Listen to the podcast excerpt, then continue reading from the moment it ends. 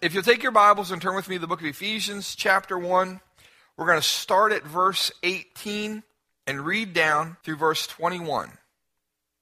Today I want to just relate to you about how through the cross, Jesus Christ won total victory over the enemy.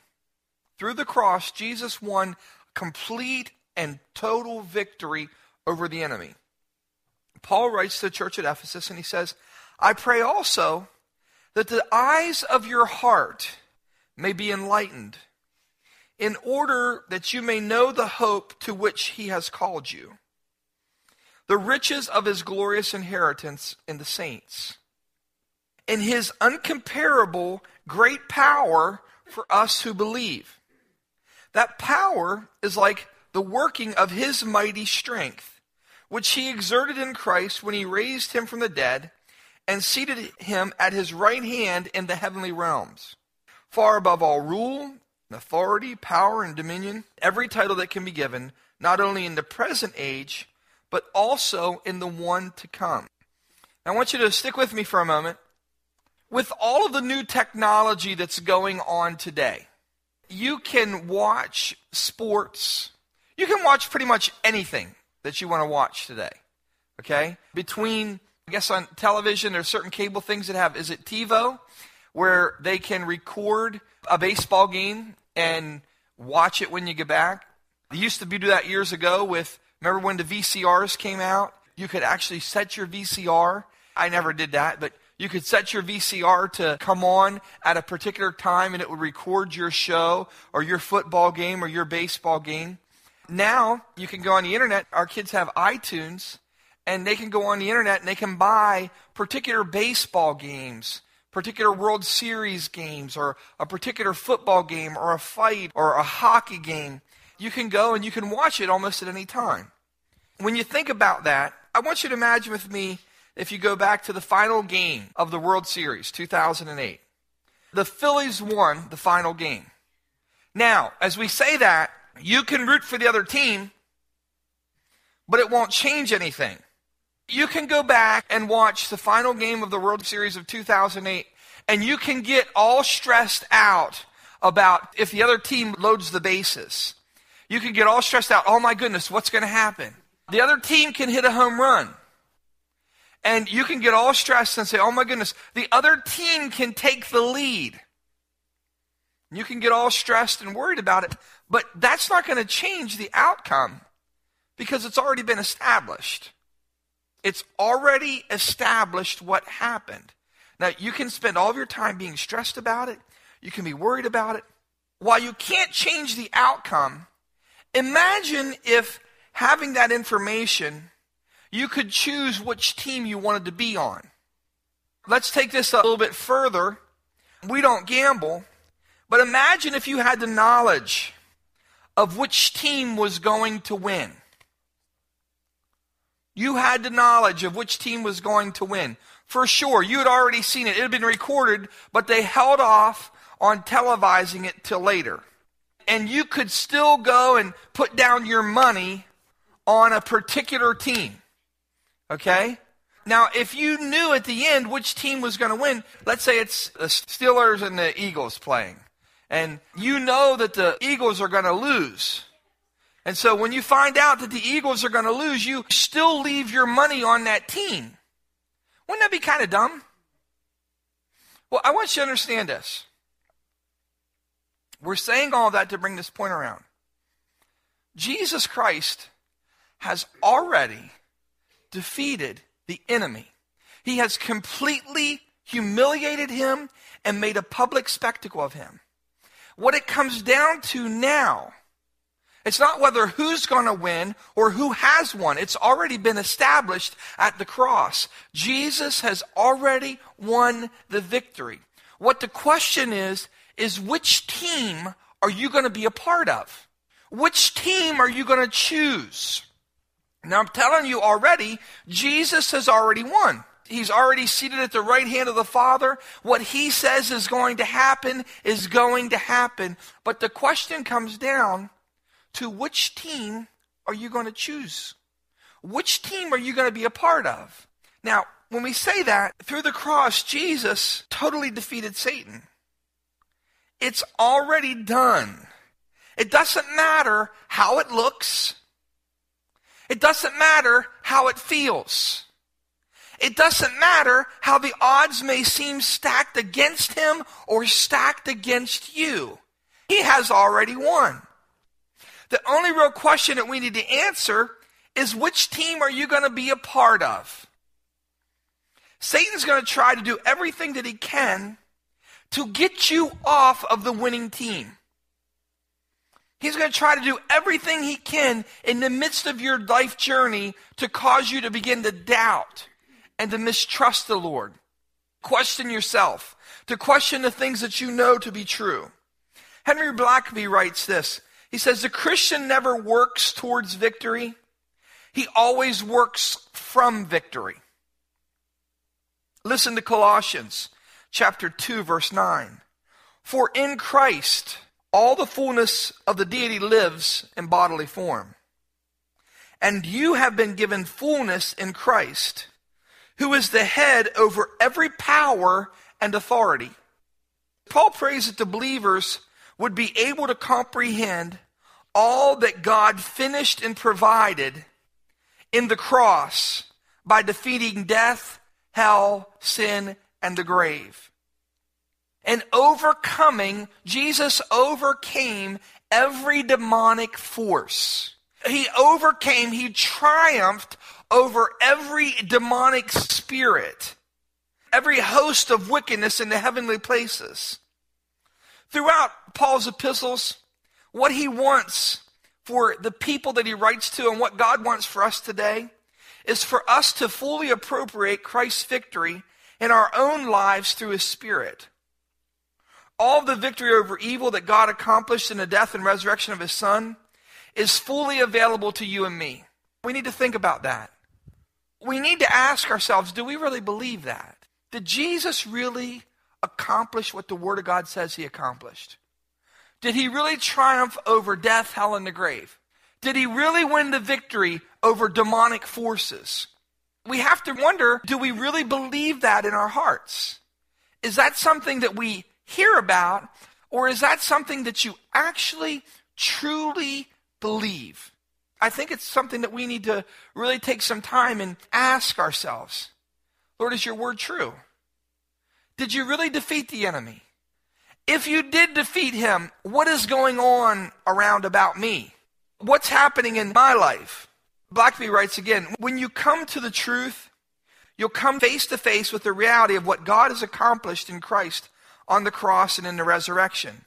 The cross and the resurrection brought about the complete, total defeat of evil in any and every form. Now, we have to ask ourselves do we believe that? Did Jesus really do what he said? It's important for you to know that you are in Christ. You know, the, the scripture talks about that you are in Christ. You ever hear that term? We are in Christ. He's in us, but we are in him. As you are in Christ, you are victorious. A liar and deceiver, that's what the scripture says Satan is. And he wants us to get caught up in the idea that in ourselves, that we have to battle against the demonic forces and the powers of hell. But Christ has already defeated them. He has already won the victory over them. The same Jesus that defeated them the same Jesus that conquered over death, hell, and the grave comes and lives and abides in you and me. You know, the scripture says, the same spirit that raised Jesus from the dead dwells in you. It shall quicken your mortal bodies. If the same spirit that raised Jesus from the dead dwells in you, does that conversion, that same spirit, the spirit of Christ comes and he lives and dwells in believers? I want you to know this. God knows that Satan and every demonic power, and every force of hell has already been defeated. He knows that. Satan knows that he's been defeated. The demons know, the angels know that Jesus Christ is victorious. The demonic powers of hell realize that. But unfortunately, many Christians, many believers fail to realize that truth. The enemy can do nothing without God's permission. He does not have unrestricted access to your life or to mine. But Satan is looking for people that he can deceive. He started that at the beginning. Whenever Satan dealt with Adam and Eve, what did he do to them? He deceived them. He lied to them. He misrepresented God to them. He wants them to question the things that God said to them. He wants them to question can God be trusted? Remember, Satan tried to deceive Jesus in the wilderness. And friend, he's going to try to get you to leave the safety and security that you have by being in Christ and being under his authority. And when you step out, when you step out, see, here's the thing. When we step out from being in Christ, when we step out from the authority and obedience to Christ, it makes us vulnerable to the enemy's attacks. When we step out from under that covering and that authority that Christ has over us, that's why he wants you to question the goodness of the Lord. That's why he wants you to question Is God keeping something good from me? Do you ever notice that when people who know Christ walk away from him, or someone who come to know Christ and there's something that they want that's hanging, and they feel like God's keeping something good from me? That's what Satan wants you to think. I have to have this. God's keeping something good from me. God just doesn't want me to have fun. There's some reason why doesn't God want me to be happy? Why is God treating me this way? Surely he knows that I need this. And if Satan can deceive you into stepping out from the covering of Christ, if he can get you into areas of disobedience, then you become vulnerable to his attacks then he has a rightful ownership over you again. You see that? You've placed yourself under his authority. The sin shall not have dominion over you and I, is what the scripture says. But whenever we yield our members, when we yield ourselves to sin, when we yield ourselves to rebellion, when we yield ourselves to disobedience, then once again, what happens? Sin starts ruling over us. But that's not the way it's supposed to be. That's not God's purpose. That's not God's plan for our lives. When people believe that God's keeping something good from them, when people begin to question God's grace and his love for them, when they're deceived by that, that's when they step out from under the authority of the covering. When that happens, it's like I said Sunday with the people grumbling, the people grumbling in the desert. God, what did you do? Did you bring us out here to let us die? What are you doing? Why is all this happening to us? And they didn't recognize the fact that God was taking care of them and God was providing for them. But here's the thing every time they disobeyed, then the consequences of their disobedience begin to show up. And instead of recognizing that's because I sinned, that's because of my rebellion, that's because of my stepping out from under Christ's covering and making myself a slave again to sin, they, they didn't recognize it that. They begin to blame that on God. Colossians says this Colossians chapter 2, verse 13. When you were dead in your sins and in the uncircumcision of your sinful nature, God made you alive with Christ. He forgave us all of our sins, having to cancel the written code with its regulations that was against us and that stood opposed to us. He took it away, nailing it to the cross and having, listen to what the word says, and having disarmed the powers and authorities, he made a public spectacle over them, triumphing over them by the cross. The picture that Paul gives is that of a victorious Roman general returning from battle. And what they did is they would march their chained, captured foes through the streets. And these once proud, arrogant men were seen defeated by everybody. They were mocked. That's how God dealt with sin. And with every power of darkness in the cross. You may not have been able to see it, but that's what took place in the spiritual realm. When Jesus triumphed over death, hell, and the grave and on the cross, he took captive. He took captive. He made a public spectacle over them, triumphing over them. You glorify God when you live out that truth on a daily basis in your life. when you live as if sin is defeated, when you live the truth of that Jesus overcame, when you live that out in your life, your life brings glory to God. It doesn't bring glory to God when you and I, in our minds and in our hearts, say, oh man, I'm just a miserable sinner. I'm just barely making it by. It brings glory to God when you and I live out what His Word says He did. That He triumphed over death, hell, and the grave. That He was victorious, and because He lives, you and I can live also. Because He's victorious, we are victorious. Please let's understand this. You are not victorious in your own wisdom. You're not victorious in your own willpower. You are not victorious in your own strength. You're not victorious because you study so much. You are victorious when you are in Christ. You see that? That the victory comes to you and I. We live that victory out as we abide in Christ, as we allow His life to flow through us. It's like you got to stay in tune with the Spirit. You got to stay in line with what the Spirit is doing. It's not you doing this in your flesh. It's like the Galatians. You remember Paul wrote to him and said, Oh, you foolish Galatians, who's bewitched you? Who's deceived you into thinking that you can start in the Spirit, and this is paraphrasing, that you can start in the Spirit and then try to finish what this work that I'm doing in your life in the flesh? By making up a bunch of rules and regulations and by keeping a bunch of ordinances, that's not what's going to do it. It's going to be the life of Christ flowing through you that enables you to live victoriously. He's the vine, we're the branches. When you abide in me, he says, you abide in me and my words abide in you. And all of these things will take place when you abide in Christ. So our victory comes because I'm not leaving his team. I'm staying on your team. Now, Satan's going to come to you and he's going to say, You're wasting your time. You're being foolish. When you refuse to leave his team, when you refuse to trust in anything else, when you, it looks like the other team's winning, so I'm going to go over on their team now. That's when you lose. Let me continue on here. Listen to what Paul said in Romans chapter 8. Why don't you turn there? Romans chapter 8, verse 31. What then shall we say in response to this? If God is for us, who can be against us? He who did not spare his own son, but gave him up for us all how will he not also, along with him, graciously give us all things?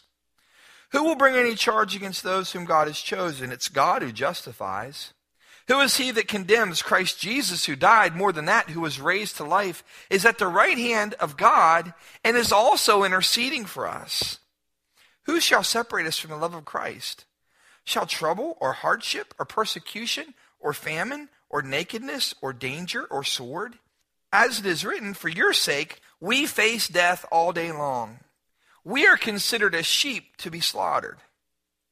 No, in all these things, we are more than conquerors through him who loved us.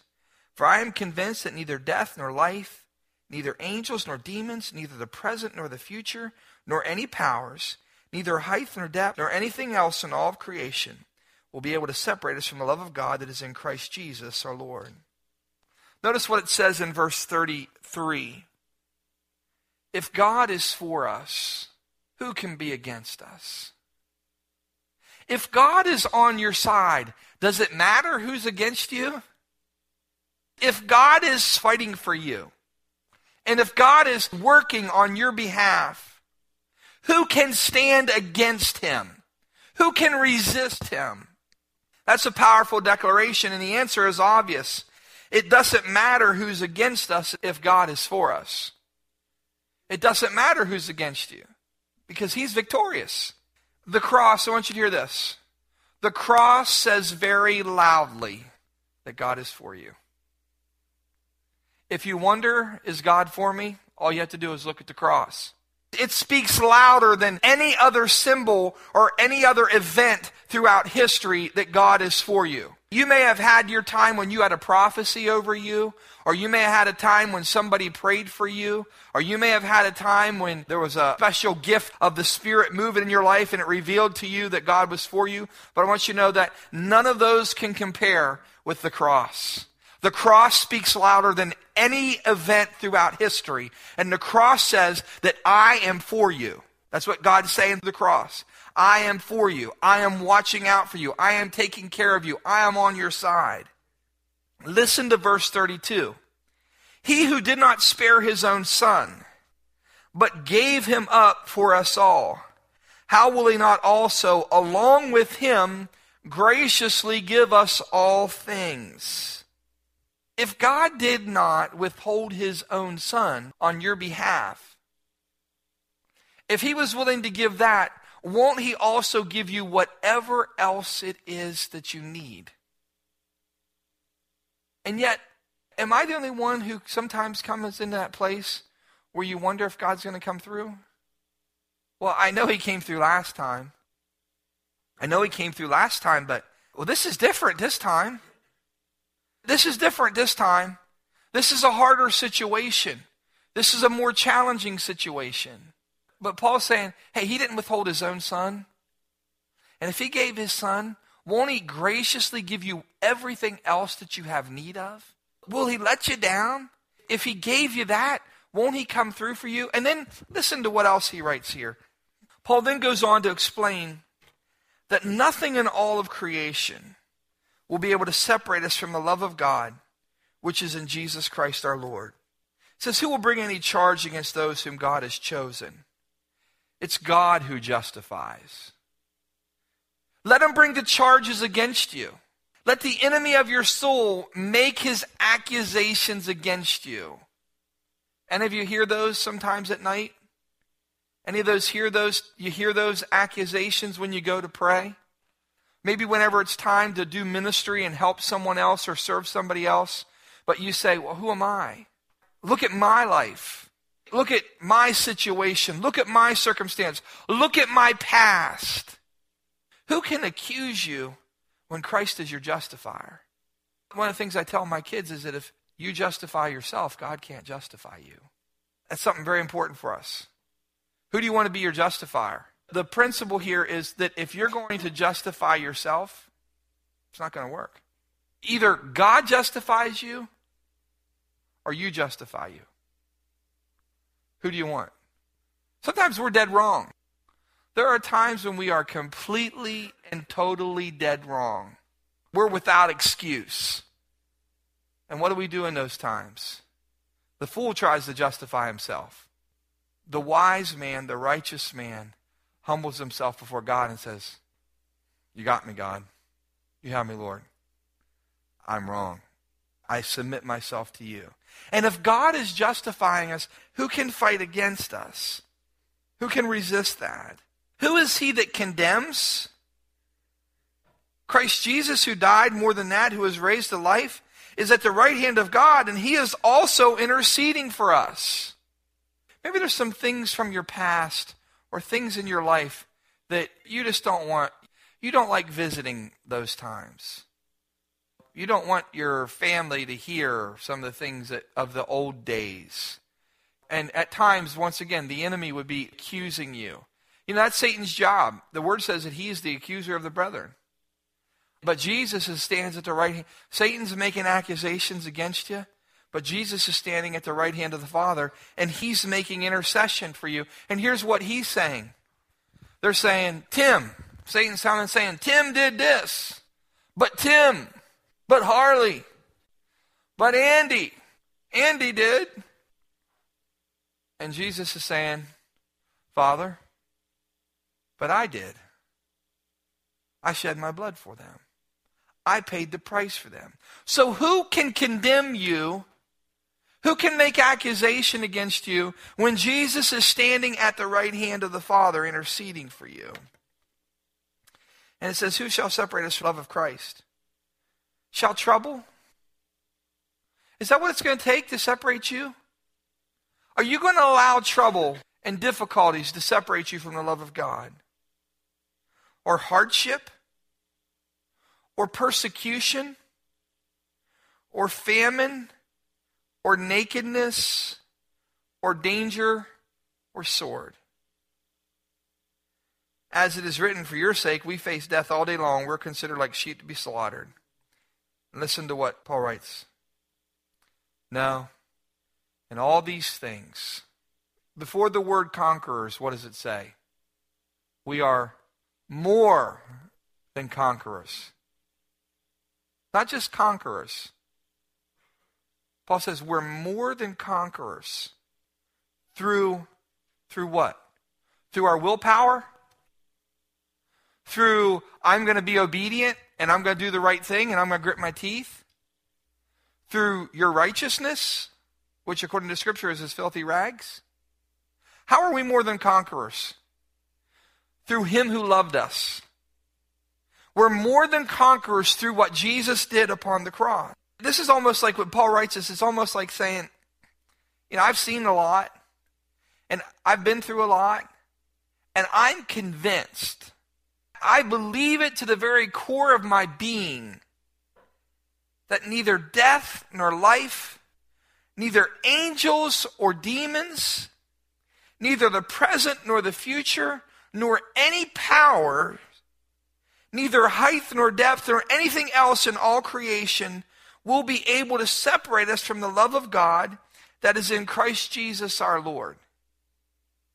What can separate us? Nothing. Blackaby writes When God does something, he does it thoroughly, exceedingly abundantly above all we could ask or think. The victory in the cross that he won for us over the evil spiritual forces is an overwhelming and everlasting victory. As a result, we're not just conquerors, we're more than conquerors.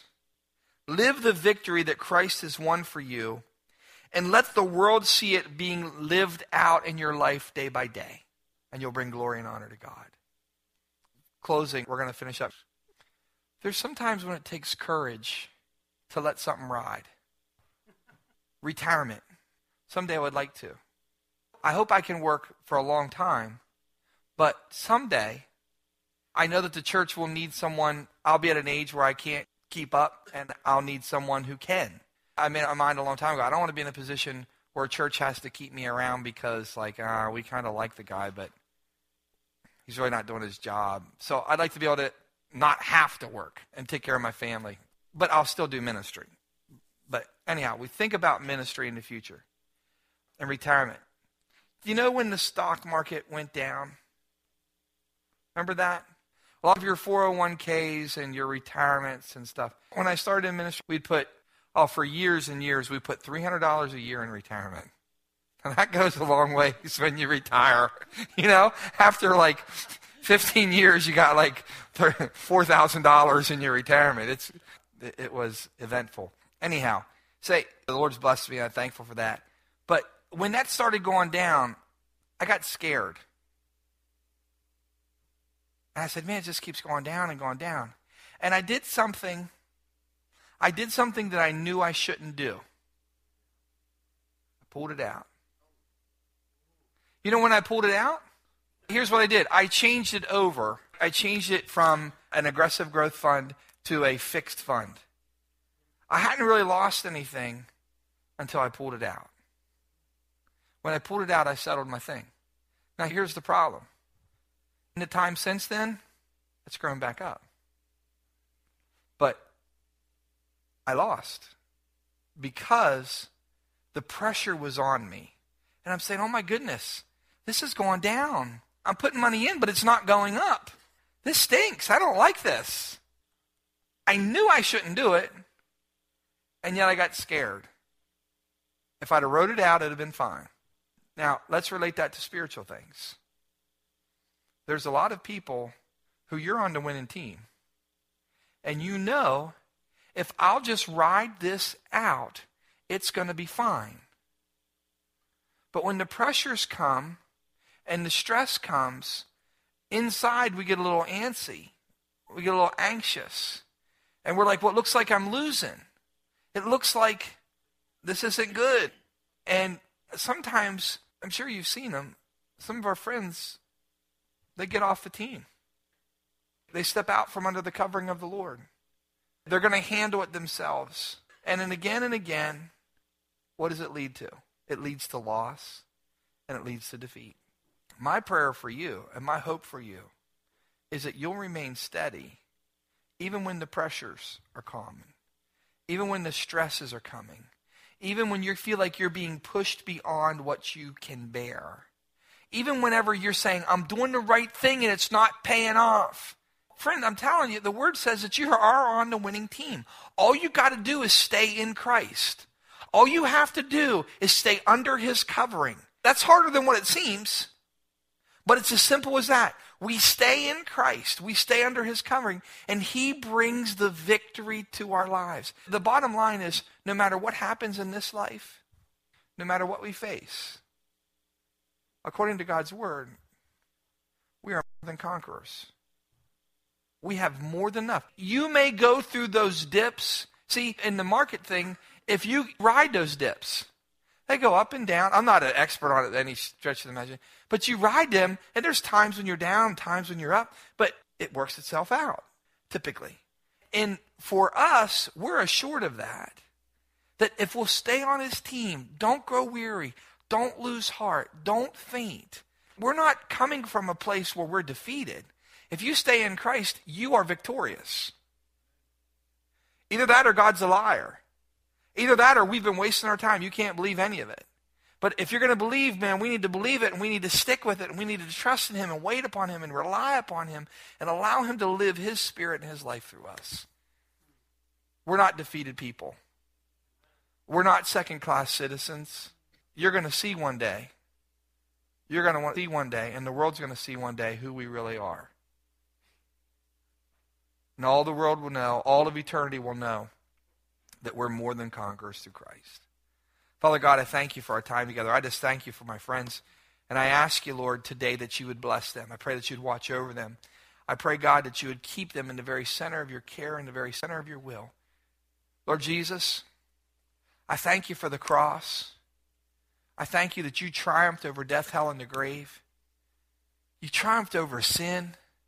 And when I stay in Christ, I triumph over sin when I allow your life and your spirit to flow through me and to live out your life in me, it produces fruit, it produces righteousness, it produces victory. So, Lord, I pray that you be glorified in everything that we say and do. I pray, God, that we would leave here tonight knowing beyond a shadow of a doubt that we're more than conquerors in Christ Jesus. And we thank you for that, Lord. Amen. Blessings to you.